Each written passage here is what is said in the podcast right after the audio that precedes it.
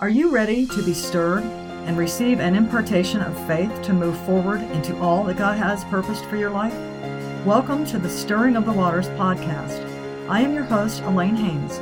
I will be sharing what the Lord has given me through the anointing of the Holy Spirit on the Logos and Rhema words of God.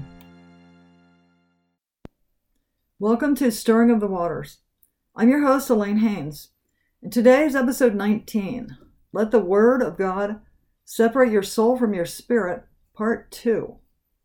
I'm going to open in prayer first. So, Father God, I just pray, Holy Spirit, that you would open the ears, Lord, of every listener, that you would speak through me your word, that you would give enlightenment and revelation and empowerment, Lord God, to be able to live a life fully yielded to the Lord Jesus Christ by the power of your Holy Spirit. In Jesus' name, amen. So, just in quick summary from last week, since this is a part two, it's the Word of God that separates the soul from the spirit. Jesus is the Word, and He is the high priest, and He's the one that does that as we allow the Holy Spirit to reveal and show us the separated entities, the mind of our own soul versus the mind of Christ. So we exercise our will to choose how we will live once we see the separation. And until we yield our soul to our spirit, the spirit cannot rule. Romans 8 5 through 8 says, For those who live according to the flesh set their minds on the things of the flesh, but those who live according to the spirit, the things of the spirit. For to be carnally or fleshly minded is death, but to be spiritually minded is life and peace because the carnal or fleshly mind is enmity against God. For it is not subject to the law of God, nor indeed can be. So then, those who are in the flesh cannot please God. So I'm going to give you a what I think is a really, really great example. It's in Genesis chapter 3, verses 1 through 7. Now, I brought up this last week specifically about how the enemy will bring doubt about God's word, but we're going to go a little deeper today. It gives us a really great example of the war. So the serpent was more subtle or crafty than any beast of the field which the Lord God had made. And he said unto the woman, Yea, hath God said, Ye shall not eat of every tree of the garden? And the woman said unto the serpent, We may eat of the fruit of the trees of the garden, but of the fruit of the tree which is in the midst of the garden, God hath said, Ye shall not eat of it, neither shall ye touch it, which she added that piece, lest ye die. And the serpent said unto the woman, You shall not surely die, for God doth know that in the day ye eat thereof, then your eyes shall be opened, and ye shall be as gods, knowing good and evil. And when the woman saw that the tree was good for food, and that it was pleasant to the eyes, and a tree to be desired to make one wise, she took of the fruit thereof and did eat, and gave also unto her husband with her, and he did eat. And the eyes of them both were opened, and they knew that they were naked and they sewed fig leaves together and made themselves aprons. So the devil brought a different thought in conflict with the word of God that he had heard, Ye shall not surely die. That's the devil's thought. Basically calling God a liar. Then he cast aspersion on God's character and motives by saying, implying that he was holding something back from them. Basically saying that God knows when you eat of the tree, your eyes are going to be open and you'll be as gods, knowing good and evil. So after they ate, they knew they were naked. They didn't know that before. Now shame and guilt came because they saw themselves being naked as bad. So their eyes were opened to good and evil, right and wrong. Their covering of the Shekinah glory was removed. No longer were they in communion with the Ruach breath of God, the Holy Spirit of God. So there's a direct correlation here between the temptation in the garden and the body, soul, and spirit. The apostle Paul tells John, excuse me, tells us in 1 John 2, 15 through 17. Love not the world, neither the things that are in the world. If any man love the world, the love of the Father is not in him. Well, that's pretty strong right there. So what is in the world? He goes on to tell us, for all that is in the world. Now again, if we love the world, and we're going to hear what that is, the love of the Father is not in us. All that is in the world, the lust of the flesh, the lust of the eyes, and the pride of life. And he goes on to say, It's not this is not of the Father, but it's of the world. And the world passes away and the lust thereof, but he that doeth the will of God abideth forever. So we're talking about the lust of the eyes, the lust of the flesh, and the pride of life. So what is the lust of the eyes? Things that are pleasing to look at brings covetousness. We start comparing. We give it a good or evil thing, a bad or good. Well, I like this. You know, we things that we choose to look at that we enjoy looking at. There's nothing wrong with you know i mean i love to look at at nature at god's creation. It's absolutely beautiful. That's not what we're talking about here. We're talking about seeing through things through the eyes of perception of what's going to be pleasing to us. It goes along with the flesh the lust of the flesh what's good to eat pleasing our body and our soul's desires. I'm going to get a little more into this a little deeper you'll see and then the pride of life i think that's pretty obvious self-oriented self-pleasing fame title money being a self made man, pride and ego. It's our desire for knowledge, priding the intellect, being puffed up, a knowledge that we use so we can have control over our lives. It's being our own God versus trusting God and being led by His Spirit, praising ourselves rather than God. So Satan told Eve her eyes would be opened and they would be as gods. This implies their eyes were closed. But think about this. If somebody tells you, oh, if you have this, then this great thing's going to happen, it's implying you don't have it, that you're missing out, that you're lacking something, that God's withholding something in this case. The truth is, they were already one with God, made in His image, in perfect communion, given dominion over the earth. God had already given them what Satan implied they didn't have. Satan wants us to forget that we have the mind of Christ, that we have been given all things that pertain to life and godliness, and that my God shall supply all your need according to his riches and glory by Christ Jesus. Satan will always have us look at ourselves thinking we're lacking and, and get us to that place of lusting after something else to make ourselves feel better, look better, know more. And again, in, in that mind, that's that good and evil versus the tree of eternal life. We have everything that we need in Christ everything. And if we seek first the kingdom, anything that we need will be given to us. So, what's the answer here? It's the Word of God. In this case, they chose to believe something other than what God had said. Jesus is the Word. The Holy Spirit reveals Jesus in the Word. He is the source of our life. He created all things. He's the author and finisher of our faith the works that were ordained for us before the foundation of the world were created in Him. Our purpose and our destiny are found in Him. The only way we can find out and fully live out our destiny is through Him and in Him. In Him we live and move and have our being. All things are from Him and through Him and to Him. He is the source. He's the beginning. He's the end. He's the Alpha. He's the Omega. And the devil will come along and tell us we need something else, that it's not enough, that He's not enough.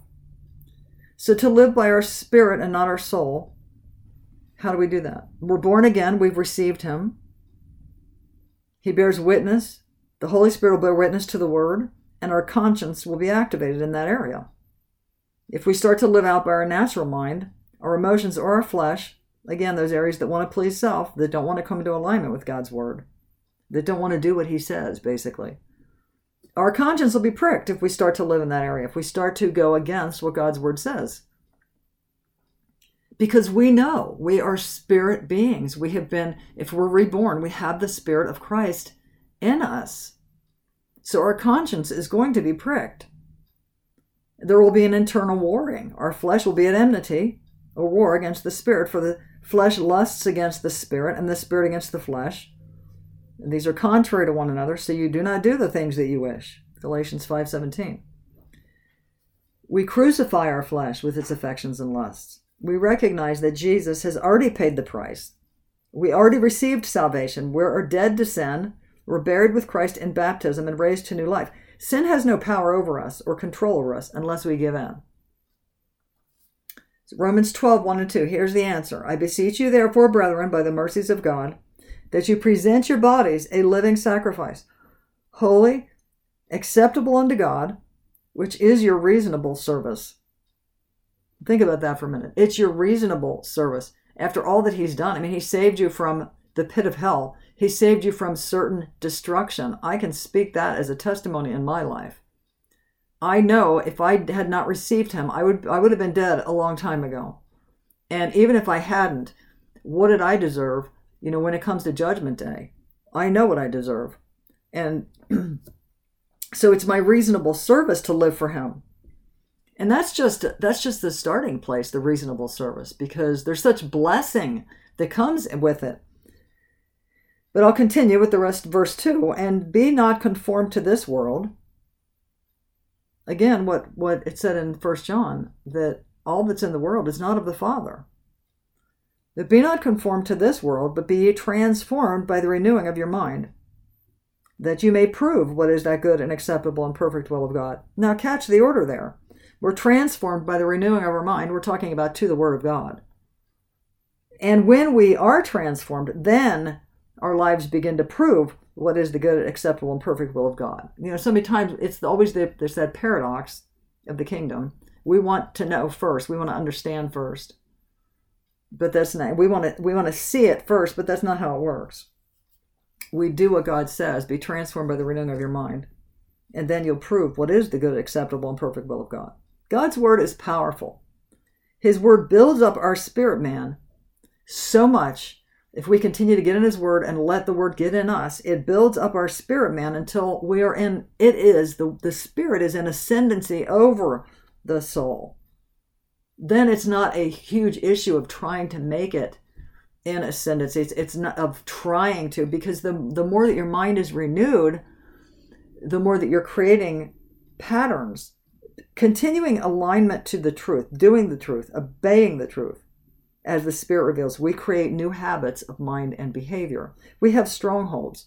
What are they? They're patterns of thought and reinforced by behavior. That's what creates the stronghold. We break those old strongholds through God's word and allow his word and spirit to build godly strongholds that can overcome all things, Christ in us.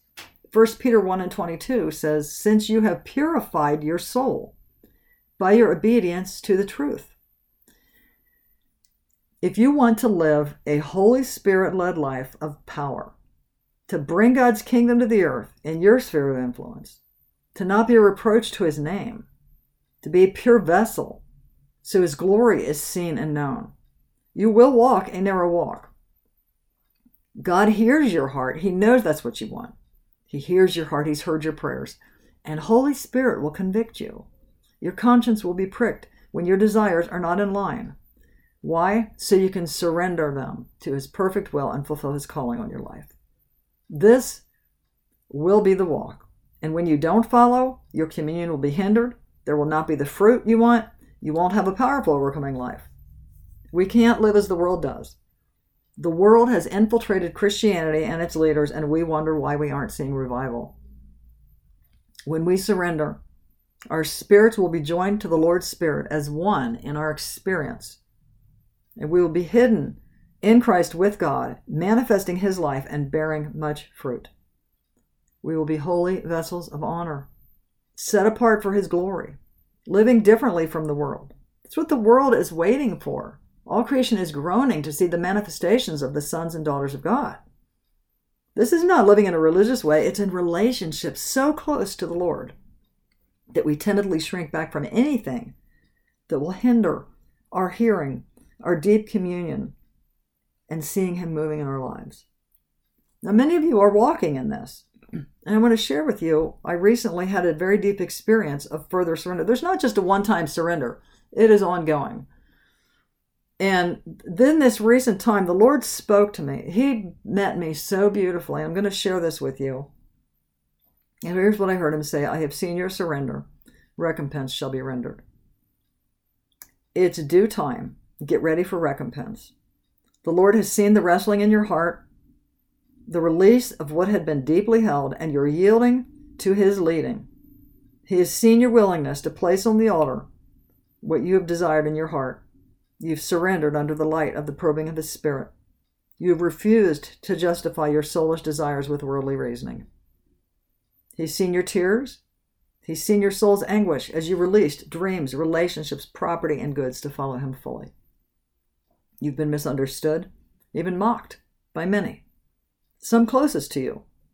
For you're walking the narrow way that few choose. Your eyes are set on glorifying Jesus and seeing the advancement of the kingdom of God. You've seen the heavenly city afar off.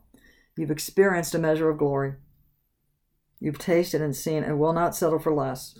I declare to you that now is the time of great release, of recompense. My recent wrestling of soul versus spirit was about something that we had planned. There was not anything wrong with it, it was not sinful in any way, shape, or form.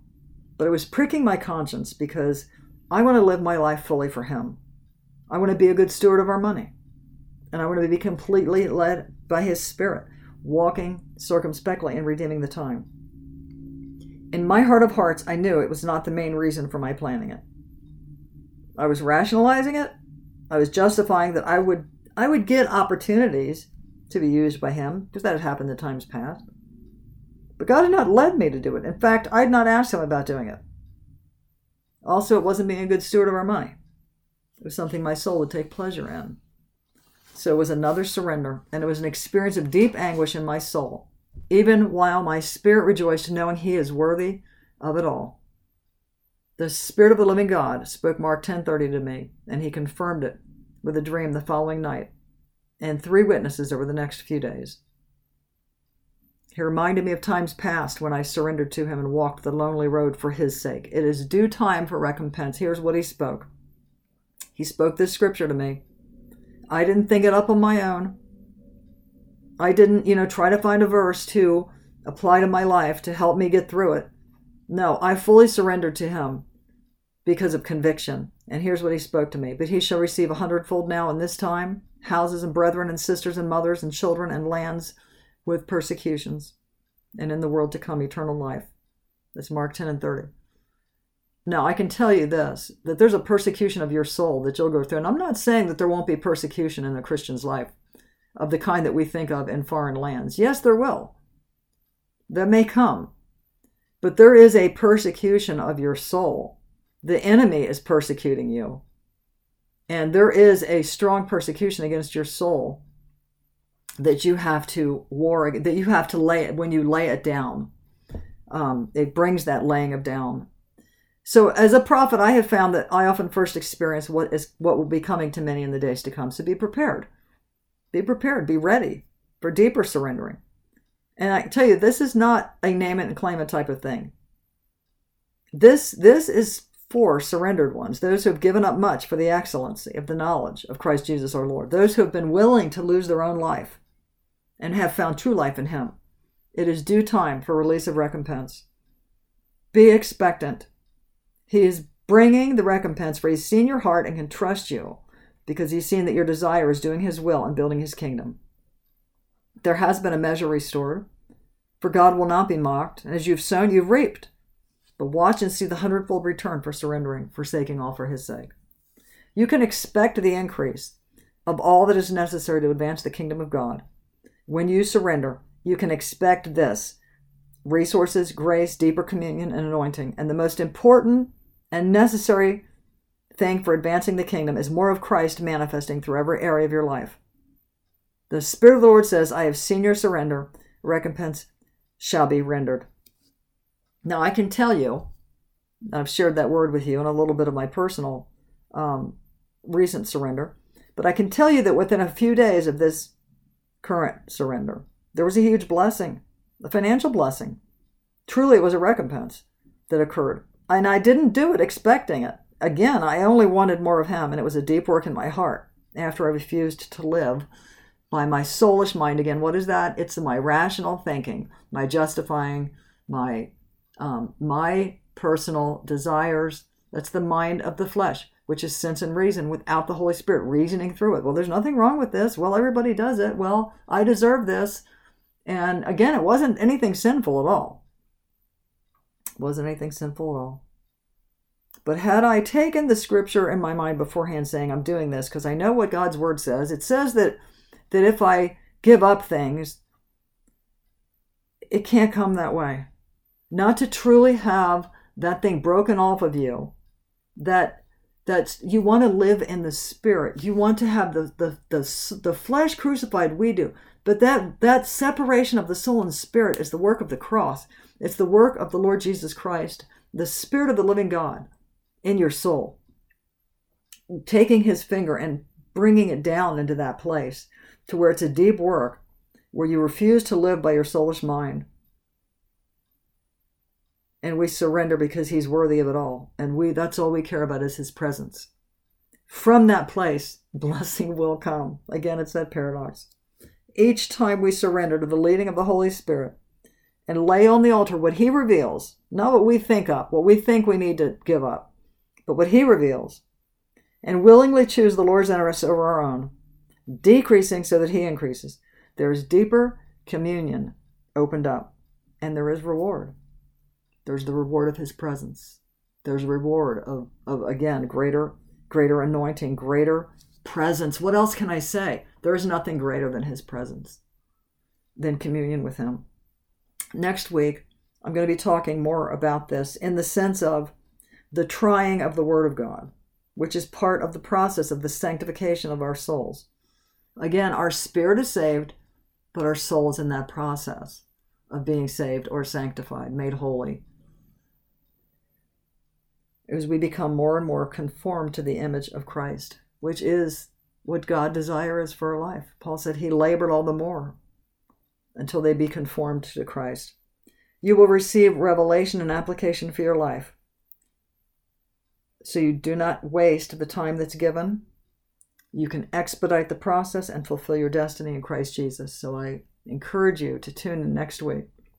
So, Father, I just pray, Lord God, that the words of your mouth, the words from your spirit that were spoken today, Lord God, the power of your word, it would go deep into good ground because the ground that has been furrowed up, Lord God, it would spur each listener on to greater heights, to deeper walk with you, Lord God. That they would see that city that is afar off, whose builder and maker is God. That they would desire to have that life lived in the Spirit, where you build up their inner man by your word and your spirit of life moving upon it. In Jesus' name, amen. Be blessed, and we'll see you next week. Thank you for listening to the Stirring of the Waters podcast. If you like what you heard today, visit AlaneHaynes.com. That's A L A N E H A Y N E S.com for books, blogs, and spiritual growth. You can follow me on Facebook and subscribe at cpnshows.com, Spotify, Apple Podcasts, or wherever you listen. See you next week for the next episode.